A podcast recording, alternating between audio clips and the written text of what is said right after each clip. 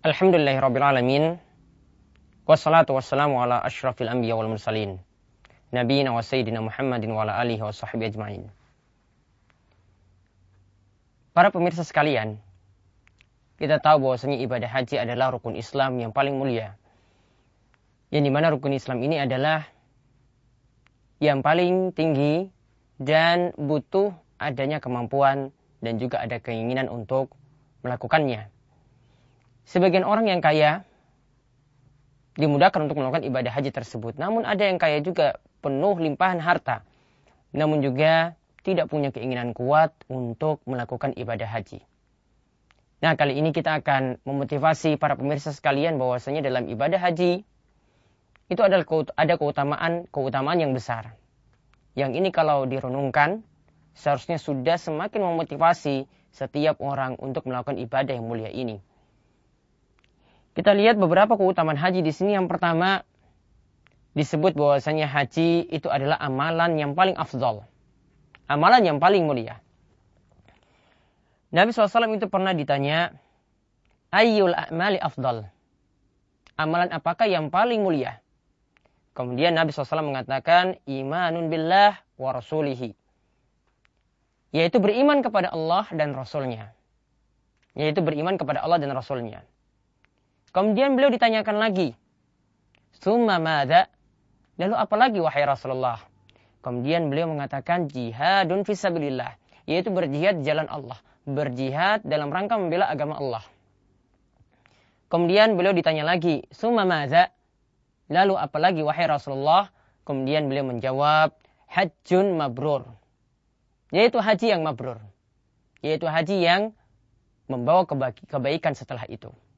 Jadi di sini dikatakan bahwasanya haji itu adalah bagian dari amalan yang mulia. Ya, bagian dari amalan yang mulia setelah iman kepada Allah, setelah beriman kepada Rasul, setelah jihad fisabilillah, baru dikatakan haji masuk di dalamnya. Kemudian haji juga jika tidak bercampur di dalamnya ketika seorang itu melakukannya tidak bercampur dengan dosa terutama adalah tidak bercampur dengan perbuatan syirik niatannya itu ikhlas karena Allah Subhanahu wa taala dan juga dia tidak melakukan maksiat-maksiat ketika dia itu melakukan haji, maka balasan dari hajinya adalah surga. Ingat, balasannya itu adalah surga. Sebagaimana ada hadis dari Abu Hurairah, hadis yang sahih diriwayatkan oleh Imam Bukhari dan Muslim, Nabi Shallallahu alaihi wasallam itu bersabda, "Wal hajjul mabrur laisa lahu jazaa'un illal jannah." Yang namanya haji mabrur tidak ada balasannya yang pantas kecuali adalah surga. Orang yang melakukannya, balasannya yang lebih pantas itu adalah surga. Ini juga menjadi alasan haji itu adalah amalan yang utama karena amalan haji tersebut langsung dibalas surga oleh Allah Subhanahu wa taala. Yaitu dengan catatan tadi, jika seorang itu melakukannya, tidak melakukan dosa dalamnya, terutama adalah dosa kesyirikan. Dia melakukannya dengan ikhlas karena Allah, dan juga dia berusaha untuk menghindarkan kemaksiatan-kemaksiatan, perbuatan-perbuatan yang tidak ada tuntunan, perbuatan bid'ah ketika dia itu melakukan ibadah haji. Kemudian yang ketiga, haji disebut jihad fisabilillah. Dan ini adalah jihad bagi para wanita muslimah. Mereka tidak dituntut untuk berjihad bersama kaum pria. Namun mereka dituntut untuk melakukan haji ketika mampu dan itu disebut jihad bagi mereka. Aisyah radhiyallahu anha itu pernah mengatakan kepada Nabi Shallallahu alaihi wasallam, "Ya Rasulullah, narul jihad afdal amal." Yang kami anggap bahwasanya jihad itu adalah sebaik-baiknya amalan. Afala nujahid, apakah kami juga para wanita itu mesti berjihad? Mesti berperang di jalan Allah. Maka ketika itu Nabi SAW mengatakan, La, tidak, kalian tidak perlu ikut. Lakinnal afdal al jihad hajjun mabrur. Akan tapi yang dikatakan sebaik-baiknya jihad itu adalah haji mabrur. Maka ini adalah jihad bagi para wanita. Nabi SAW tidak katakan, sudah kalian pergi berjihad. Namun Nabi SAW mengiyakan kata Aisyah, ya ada kalian itu untuk berjihad, namun jihad kalian adalah dengan berhaji. Itu tunaikanlah haji yang mabrur. Kemudian yang keempat, yang dikatakan lagi sebagai keutamaan haji adalah haji itu dapat menghapuskan kesalahan-kesalahan dan dosa dapat menghapuskan kesalahan-kesalahan dan dosa. Dan ini juga menjadi alasan kenapa setelah haji itu orang banyak menjadi lebih baik. Karena dosanya-dosanya ketika haji itu diampuni. Apa alasannya? Kita lihat hadis Nabi SAW. Man hajalillah. Barang siapa yang berhaji karena Allah. Falam yarfus. Di dalamnya dia tidak berbuat rofas. Tidak mengeluarkan kata-kata kotor. Walam yafsuk. Dan dia juga tidak melakukan kefasikan. Tiga syarat dia lakukan ya. Yang pertama, dia lakukan lillah. Karena Allah. Ikhlas karena Allah. Tidak cari gelar. Tidak ingin disebut haji, pak haji. Tidak disebut bu haja. Tidak. Namun dia ikhlas karena Allah. Kemudian dia tidak melakukan kefasikan. Yang kedua. Dan juga yang ketiga, dia tidak mengeluarkan kata-kata kotor. Maka jika tiga hal ini dia lakukan, raja akayomi waladatu ummuhu. Maka dia nanti sekembali dari haji itu seperti baru saja dilahirkan oleh ibunya. Coba kita lihat bayi yang keluar dari kandungan ibunya, yang dilahirkan. Tentu saja dalam keadaan bersih. Bersih dari apa? Bersih dari dosa. Maka demikian juga haji adalah amalan yang dapat menghapuskan kesalahan dosa-dosa setiap hamba. Maka kita lihat ada yang setelah berhaji menjadi lebih baik, ada yang setelah berhaji lebih rajin lagi untuk mengerjakan sholat, sholat-sholat sunnah apalagi, dia lebih gemar lagi untuk melakukan sholat berjamaah, lebih giat lagi untuk melakukan puasa sunnah, karena ini pengaruh yang besar dari ibadah haji. Kemudian yang kelima, haji juga akan menghilangkan kemiskinan, kefakiran dari seorang hamba. Ada hadis dari Abdullah bin Mas'ud di mana Rasulullah SAW itu bersabda, ya beliau katakan ikutkanlah umroh kepada haji. Karena keduanya itu kata Nabi SAW, yanfiyanil faqra wa zunub.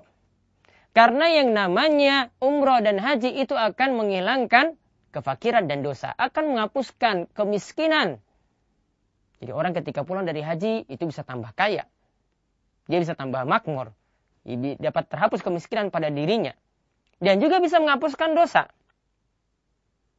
Di sini dikatakan oleh Nabi SAW, Kama yanfil kir khabasal hadid wa zahab wal fiddah walaysa lil hajja al mabrura sawabun ilal jannah. Kata Nabi SAW selanjutnya, sebagaimana pembakaran itu dapat menghilangkan karat pada besi, emas, dan perak.